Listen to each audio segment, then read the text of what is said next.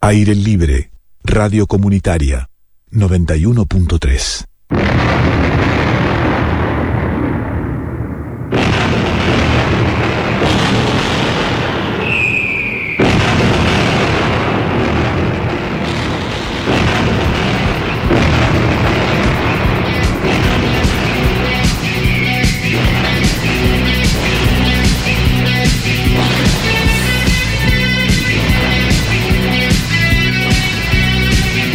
Buenas tardes a todas y a todos.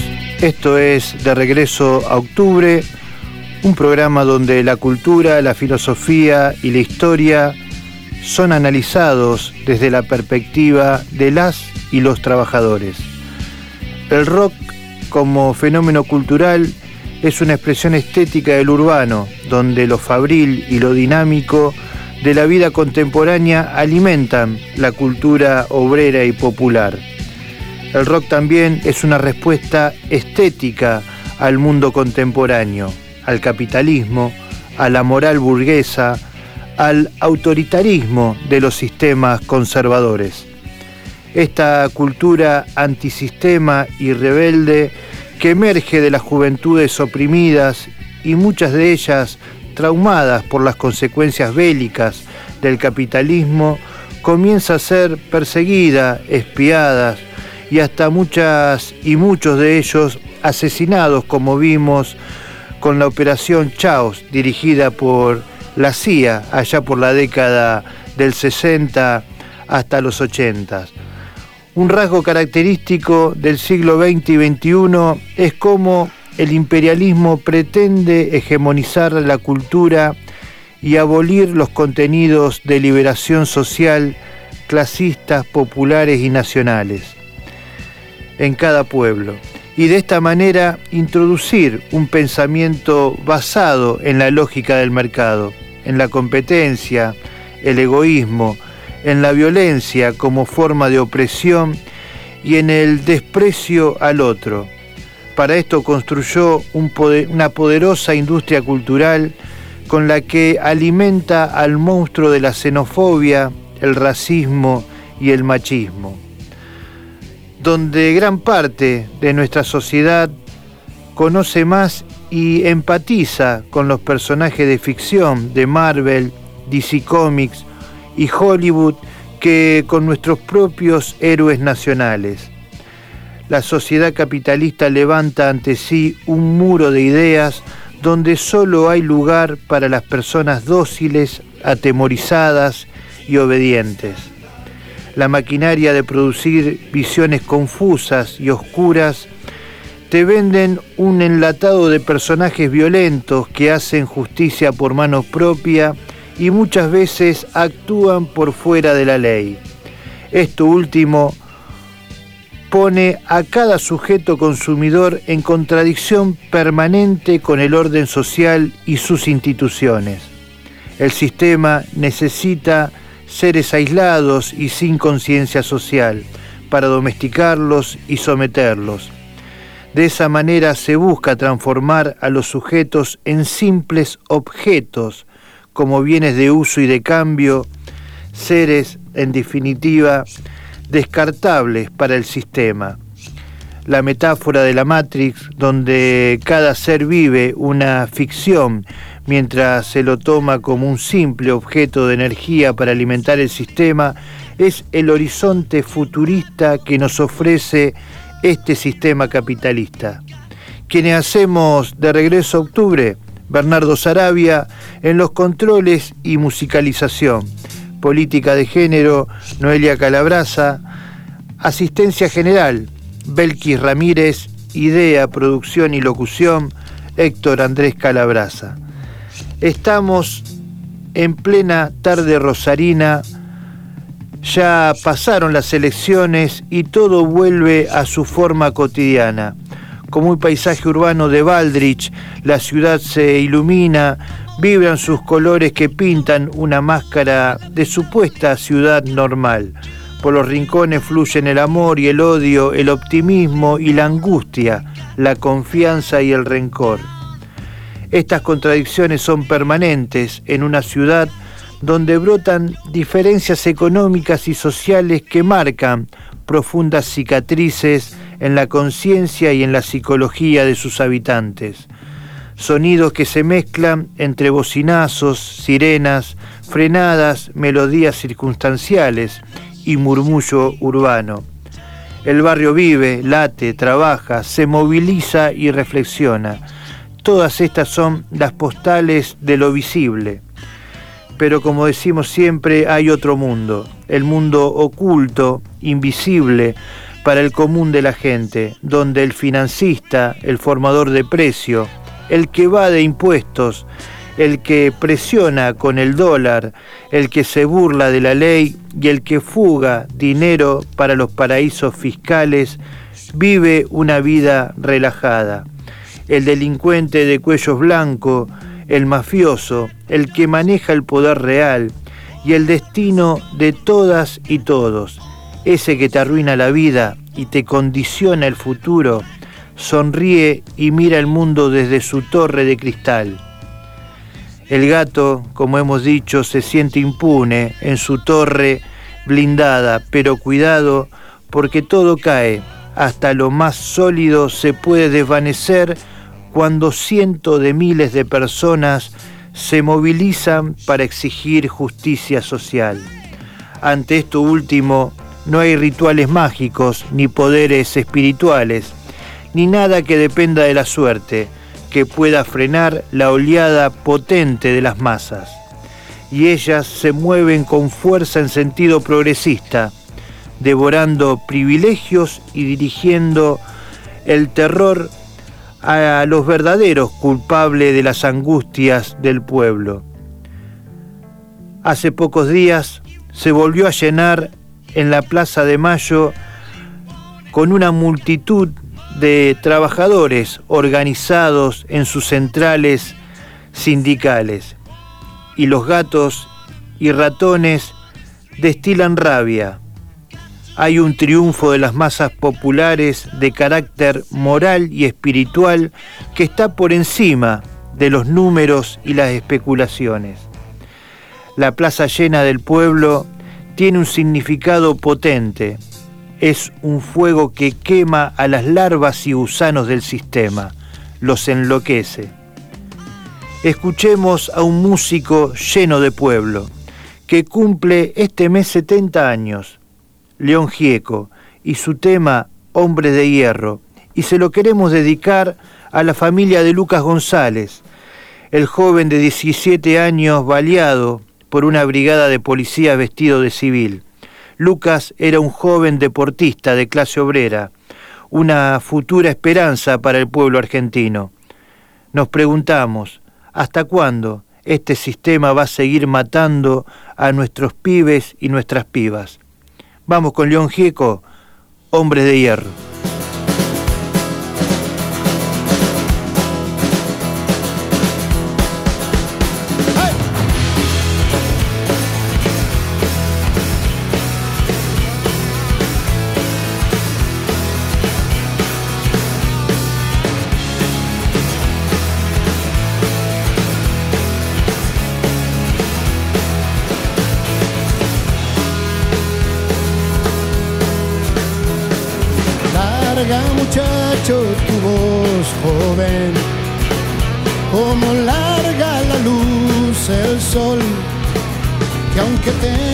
Estrellarse contra un paredón, que aunque tenga que estrellarse se dividirá en dos. Suelta muchacho tus pensamientos, como anda suelto el viento. Sos la esperanza y la voz que vendrá a florecer en la nueva tierra. hombres de hierro que no escuchan la voz, hombres de hierro que no escuchan el grito, hombres de hierro que no escuchan el dolor, gente que avanza se puede matar, pero los pensamientos quedarán.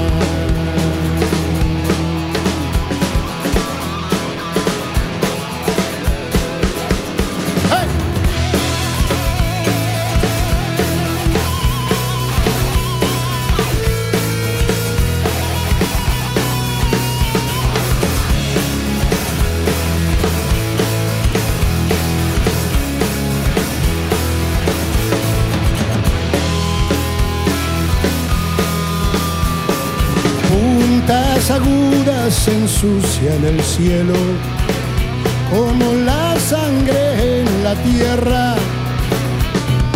Dile a esos hombres que traten de usar a cambio de las armas sus cabezas. Hombres de hierro que no escuchan la voz. Hombres de hierro que no escuchan el dolor. Hombres de hierro que no escuchan el grito. Gente que avanza se puede matar pero los pensamientos quedarán, pero los pensamientos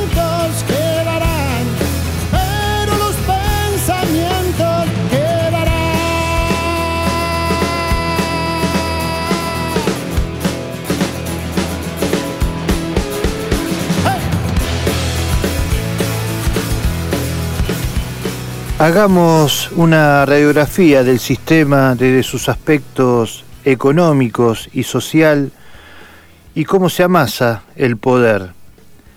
En los 70 se consolida el poder del capital financiero por sobre el capital productivo, cambian las formas de producción y las relaciones laborales. Entramos en una etapa marcada por la ideología del consenso como estrategia ideológica del gran capital. Estas nuevas formas de opresión, instalando la idea de una supuesta igualdad por sobre las agudas diferencias de clase, la explica muy bien el intelectual inglés John Holloway en su ensayo La Rosa Roja de Niza que nos habla de los cambios de relaciones de opresión en el contexto de crisis del capitalismo británico y la hegemonía del, capitalismo japonés. Esta fase productiva, que se la denomina toyotista, que desplazaba los modos de producción fordista y que buscaba construir un sindicalismo conciliador, funcional a las patronales, domesticado y sin conciencia. Esta misma idea sigue vigente en algunas mentes de los dirigentes de la derecha nacional. La vuelve a reinstalar Patricia Bullrich como dirigente político que se pone al servicio de las corporaciones. En el fondo, lo que buscan es sancionar una flexibilización laboral que desintegre los derechos de la clase obrera. La banda Pink Floyd dedica un tema a estas nuevas formas de producción. En el álbum The Final Cup se incluye el tema Ahora no John. En el videoclip oficial se puede observar las formas seductoras de ese Japón en su contexto fabril, donde los trabajadores se sienten atraídos mientras un obrero suelda sin parar al estilo fordista. Un joven japonés, con una remera blanca y el sol rojo en su pecho, ingresa algo confundido a la escena mientras tanto la letra nos habla de una Inglaterra que se siente amenazada, tanto por el capitalismo japonés como por su antiguo adversario, el oso soviético. También el tema hace referencia a la necesidad de complacer a Maggie por Margaret Thatcher. Otro significante importante es como en un tramo de la letra menciona a la Argentina como objetivo del imperialismo británico. El tema está lleno de alegorías y simbologías. Vamos a escuchar el tema 2, Ahora no, John.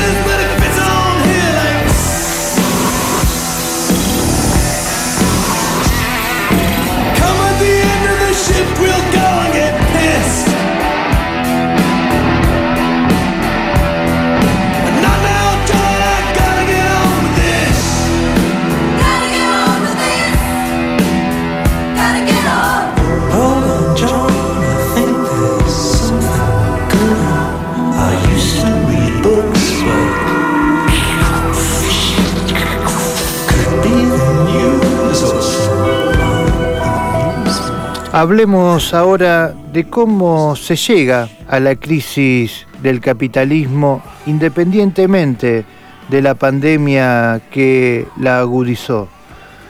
La crisis del capitalismo en este último tramo se remonta a los 70, con consecuencia en los 80 y 90 y más adelante, eh, mucho más acá, podríamos decir, en el siglo XXI.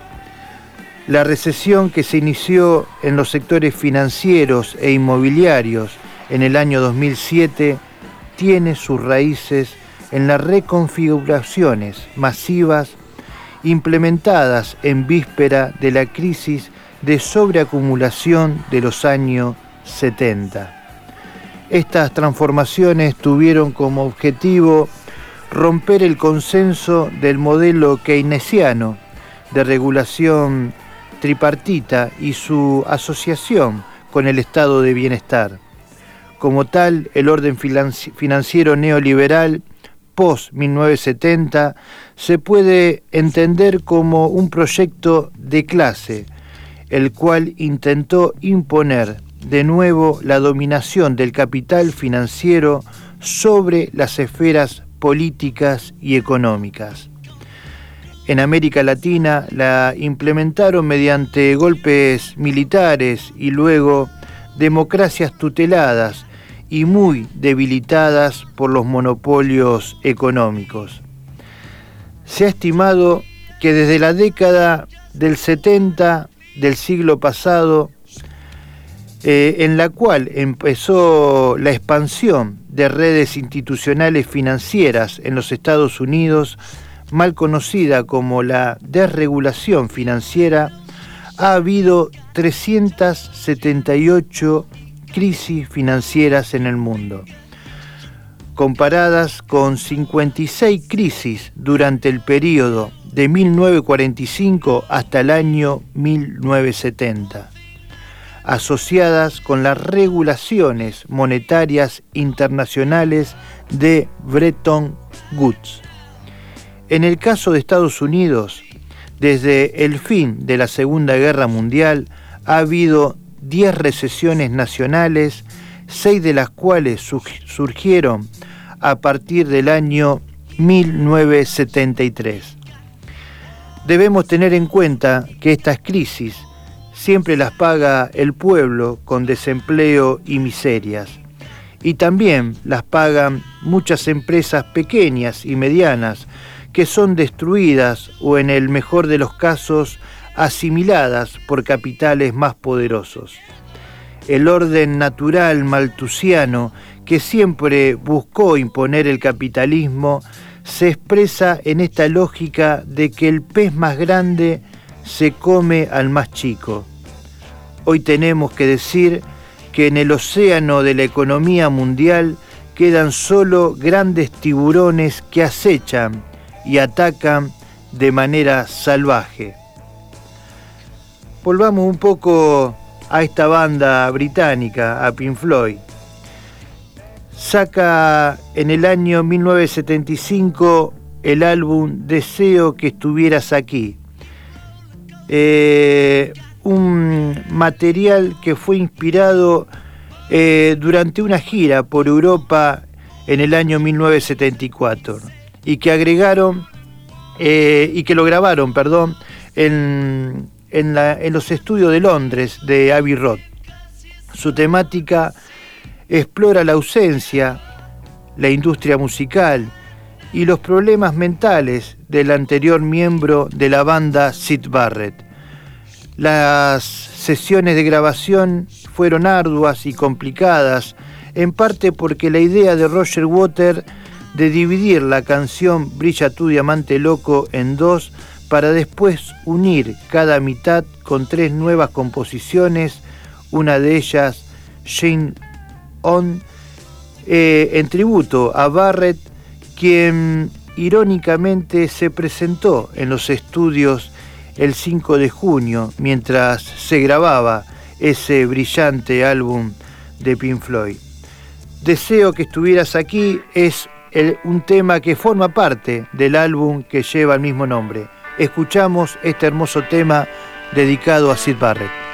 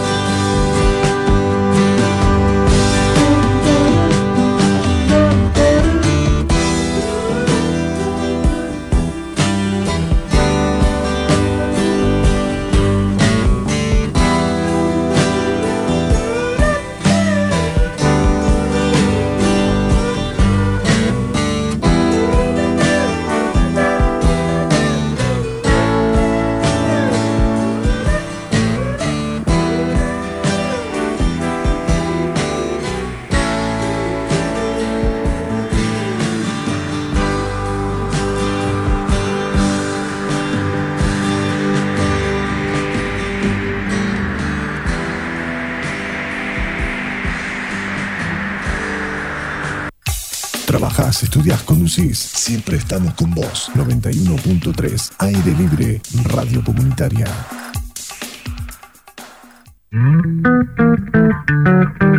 Música popular y folclórica dice presente en aire libre. Escucha Salamanqueando. Salamanqueando. Música, leyenda, historias, entrevistas y espectáculos. Y los talleres de la Cachilo. Date una vuelta, podés participar para que tu voz y todas las voces resuenen. Para disfrutar y formar parte de los salamanqueros. Escucha Salamanqueando los viernes a las 6 de la tarde. Vivi Benito presenta su libro Lugares Posibles, poesías y relatos breves. Lugares Posibles es camino, poesía inquieta, relatos vivos, deseo en movimiento. Te esperamos este viernes 19 de noviembre a las 19.30 en la Sala G, tercer piso del Centro Cultural Fontana Rosa, San Martín 1080. Es tiempo, el mate compartido, la calle hecha pueblo. Presentación del libro Lugares Posibles, poesías y relatos breves de Vivi Benito. Es salir al encuentro, conversar, escuchar, la vida con sentido.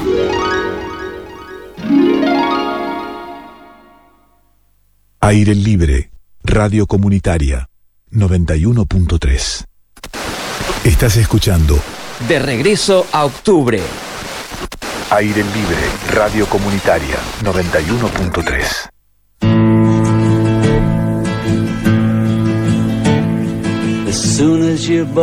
En los 70, como veníamos diciendo, se consolida el poder del capital financiero por sobre el capital productivo, gracias a las crisis generadas en el vientre mismo del sistema. Entonces, es importante indagar sobre la forma en que el aumento de la cantidad de crisis financieras y recesiones se ha estado relacionando con una nueva estrategia de las clases dominante y de aglomeración de poder, para así entender mejor no solo el contexto económico actual, sino también distinguir las clases sociales que más se benefician con este tipo de estrategia. La hegemonía de la doctrina monetaria, volviendo al contexto estadounidense, implementada con recesión contra los trabajadores organizados, no solo en su territorio, sino también en los contornos de su dominación, fue necesaria para montar su política imperial financiera.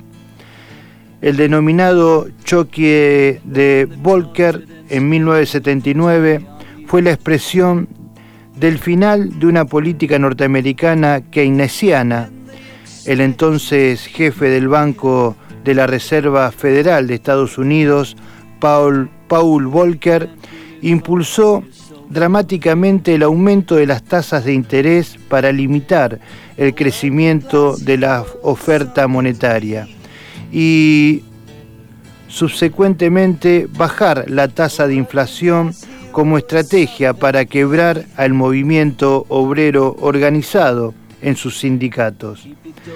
La realidad es que utilizar la tasa de interés para dominar la inflación conlleva un fuerte castigo a la economía y sobre todo implica cargar el costo de ajuste sobre la población en general y la clase trabajadora en particular. La política de Volcker no fue una excepción.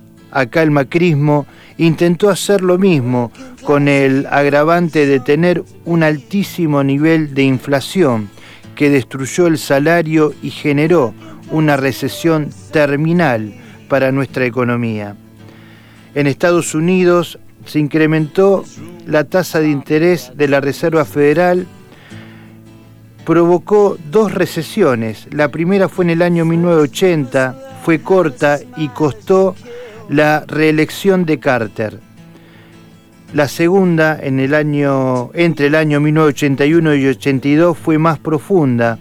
Dejó una fea cicatriz en la economía estadounidense y sus repercusiones internacionales fueron desastrosas. Estas sistemáticas crisis económicas generan profundos efectos psicológicos en la sociedad estos efectos están muy bien expresados en el tema que le da nombre al álbum de Final Cut, el cual vamos a escuchar el tema El corte final.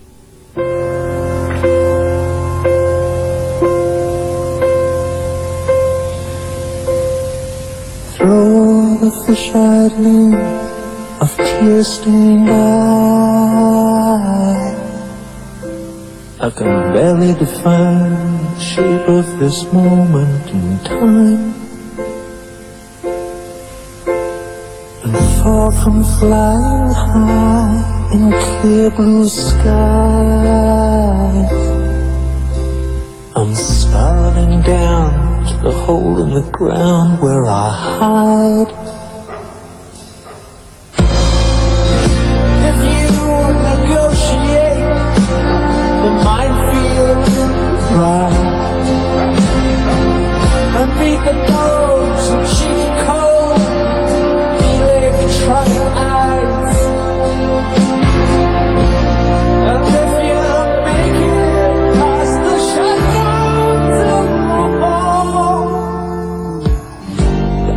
combination. Open the crystal They found me attention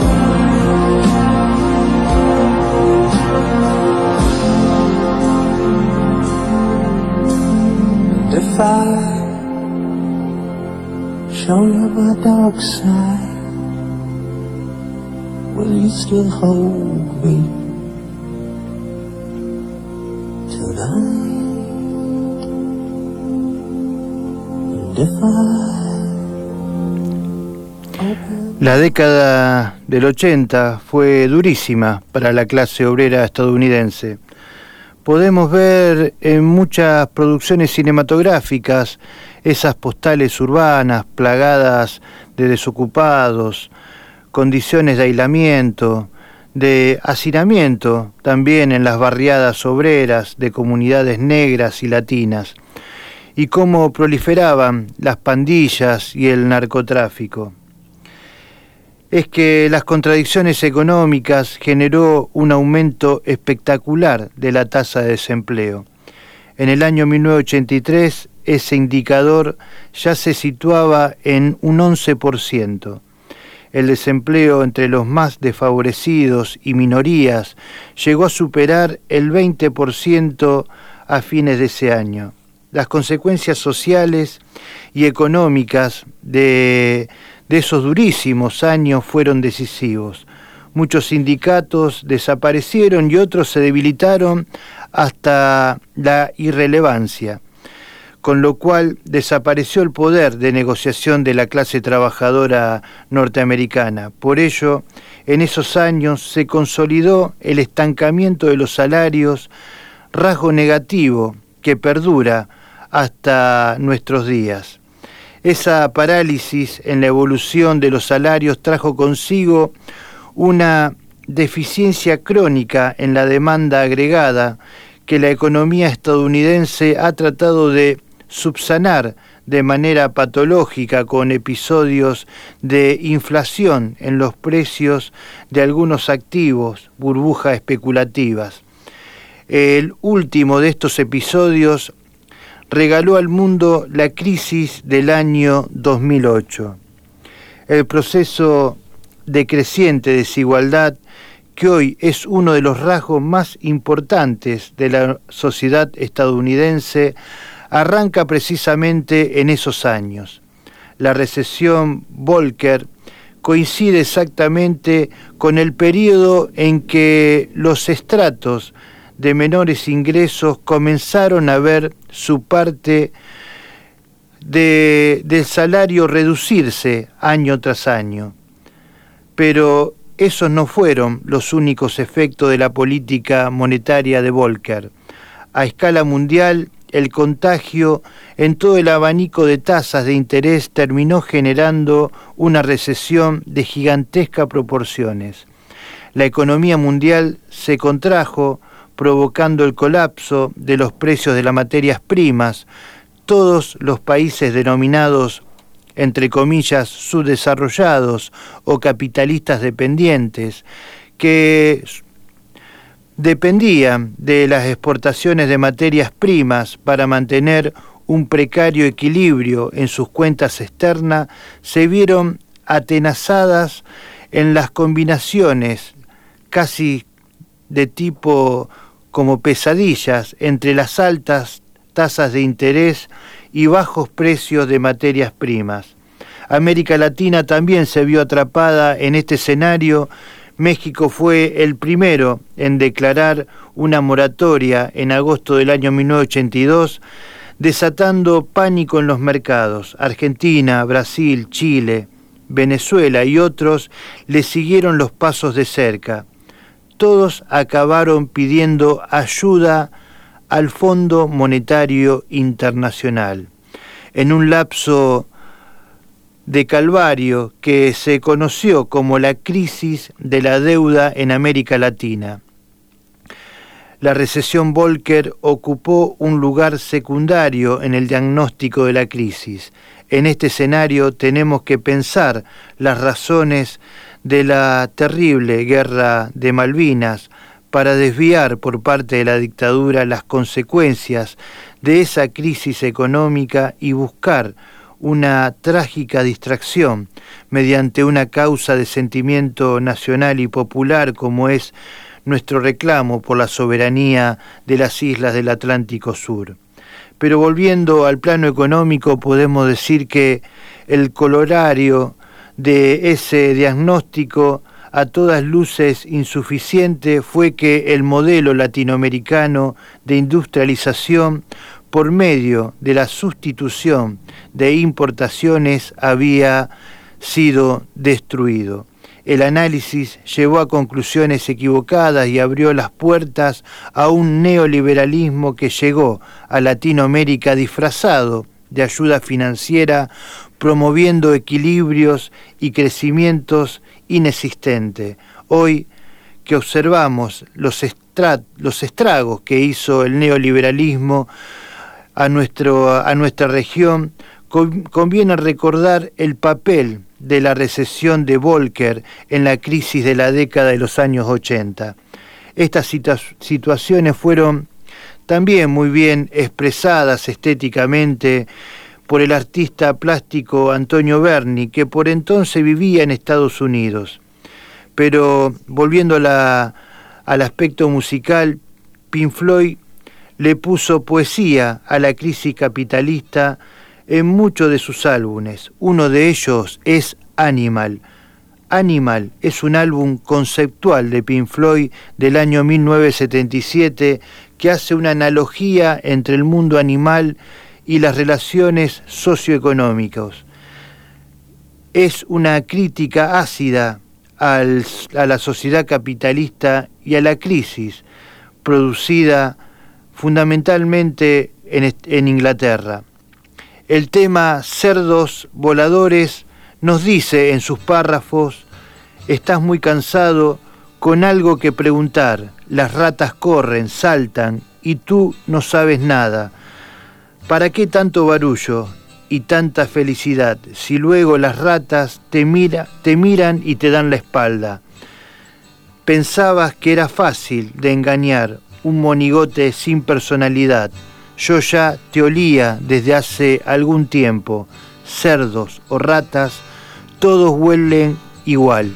Nada tiene, nada tienes que hacer, nada tienes que reír. Absurdas mentiras son las que te tapan tu vida. Escuchamos el tema completo, Cerdos Voladores de Pink Floyd.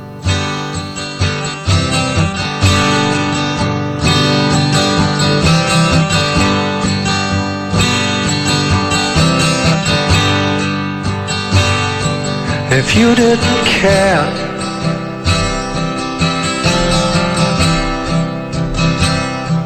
What happened to me?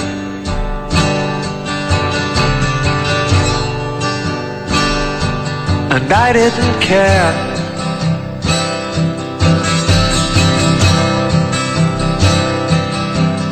For you,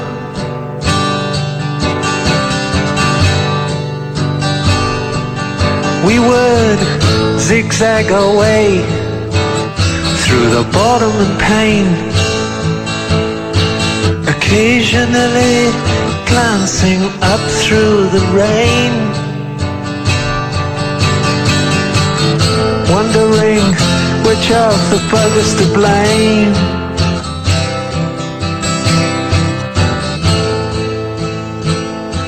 And watching for pigs on the wing.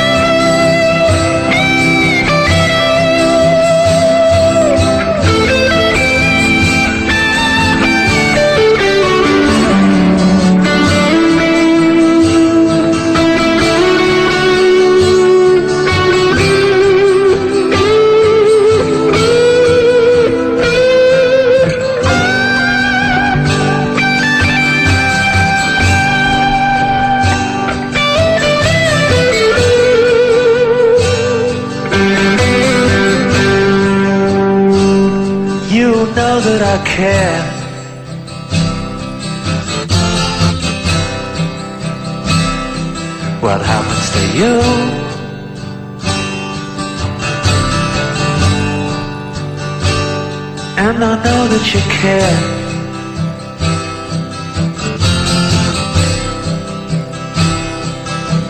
For me too.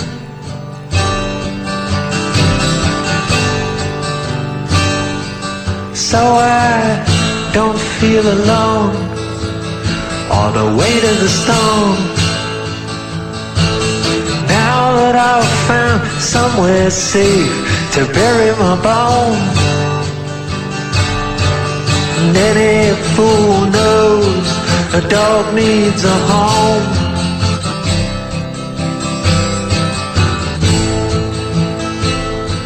A shelter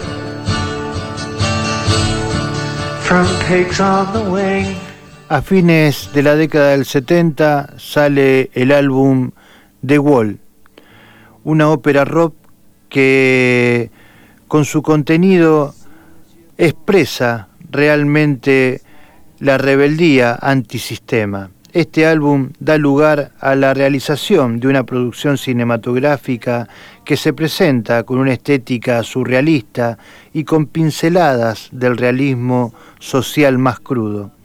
La película de Wall trata las problemáticas sociales, psíquicas y culturales que genera el capitalismo. En su argumento, Pink, representado por Bolt Geldof, es el cantante de un grupo musical que arrastra desde su infancia una serie de traumas. Se le ve inicialmente en un cuarto de hotel totalmente inexpresivo, viendo la televisión mientras suena la canción de Little Boy Da Santa Claus Forgot de Vera Link. Luego se revela que el padre de Pink, un soldado británico, murió en combate en la batalla de Anzio durante la Segunda Guerra Mundial en su plena infancia. En una analepsis aparece Pink durante su niñez en la década de 1950 buscando desesperadamente una figura paterna. En el dormitorio de su madre descubre el pergamino del rey Jorge VI que anuncia la muerte en combate de su padre, así como reliquias militares paternas. En la escuela es descubierto escribiendo poemas y es humillado ante sus compañeras y compañeros por su profesor. mientras escucha la canción Otro ladrillo en la pared, la parte segunda. Pink imagina un sistema escolar opresivo en el que los alumnos y las alumnas caen en una trituradora, trituradora de carne. Las niñas y los niños finalmente se rebelan y destruyen la escuela arrojando al profesor al fuego. Pink también se ve afectado por su sobreprotectora madre, mientras suena el tema Madre. Todas estas experiencias traumáticas son presentadas como otro ladrillo en el muro, esa metáfora que construye para separarse de la sociedad. Siendo ya un adulto, Pin se casa, pero su matrimonio fracasa rápidamente mientras se encuentra de gira por los Estados Unidos y se entera de la infidelidad de su esposa. Pin lamentablemente empieza a perder la cabeza y a imaginar gusanos metafóricos. Se afeita todo el pelo de su cuerpo y ve enajenado la película de Dan Boosters en la televisión. Su manager, junto con el director del hotel y miembros del equipo, lo encuentra totalmente inconsciente en su habitación destrozada, así que lo inyectan para que pueda dar su próximo concierto y suena el tema cómodamente adormecido. Pink se imagina que es un líder neonazi y que su concierto es una reunión al estilo de los congresos de Nuremberg. Sus seguidores empiezan a atacar a las minorías étnicas, tomándose las calles de Londres y causando una gran destrucción. A la escena se le añaden imágenes animadas de martillos, símbolos del partido neonazi, marchando sobre las calles destruidas. Pink deja de alucinar, grita alto y se le ve luego refugiado en los baños del sitio donde iba a dar el concierto. En, en la siguiente secuencia animada, Pink, presentado como un pequeño muñeco de trapo, es llevado a un juicio y su sentencia final es ser expuesto ante sus similares. El juez da la orden de derribar el muro luego de una prolongada y silenciosa explosión destruye el muro y Pink queda totalmente expuesto. Las niñas y los niños recogen escombros en una calle finalizando la película con la imagen de uno de ellos vaciando un cóctel de molotov.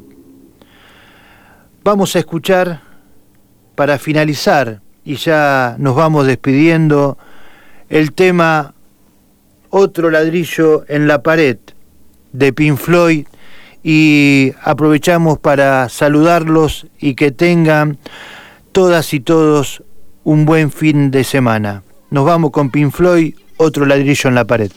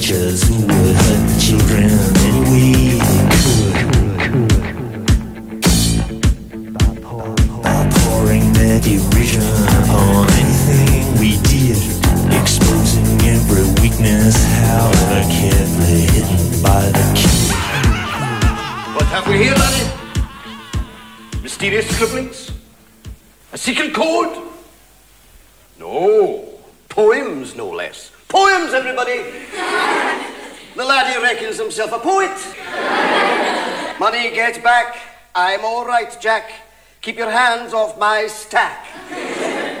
New car, caviar, four-star daydream. Think I'll buy me a football team. Absolute rubbish, laddie. Get on with your work. Repeat after me. An acre is the area of a rectangle whose length is one furlong and whose width is one cubit.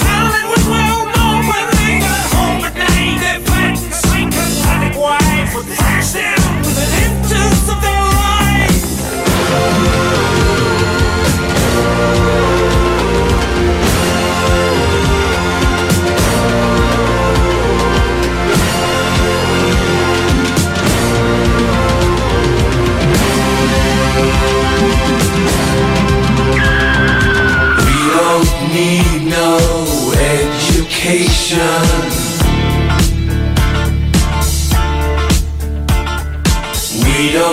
need no thought control.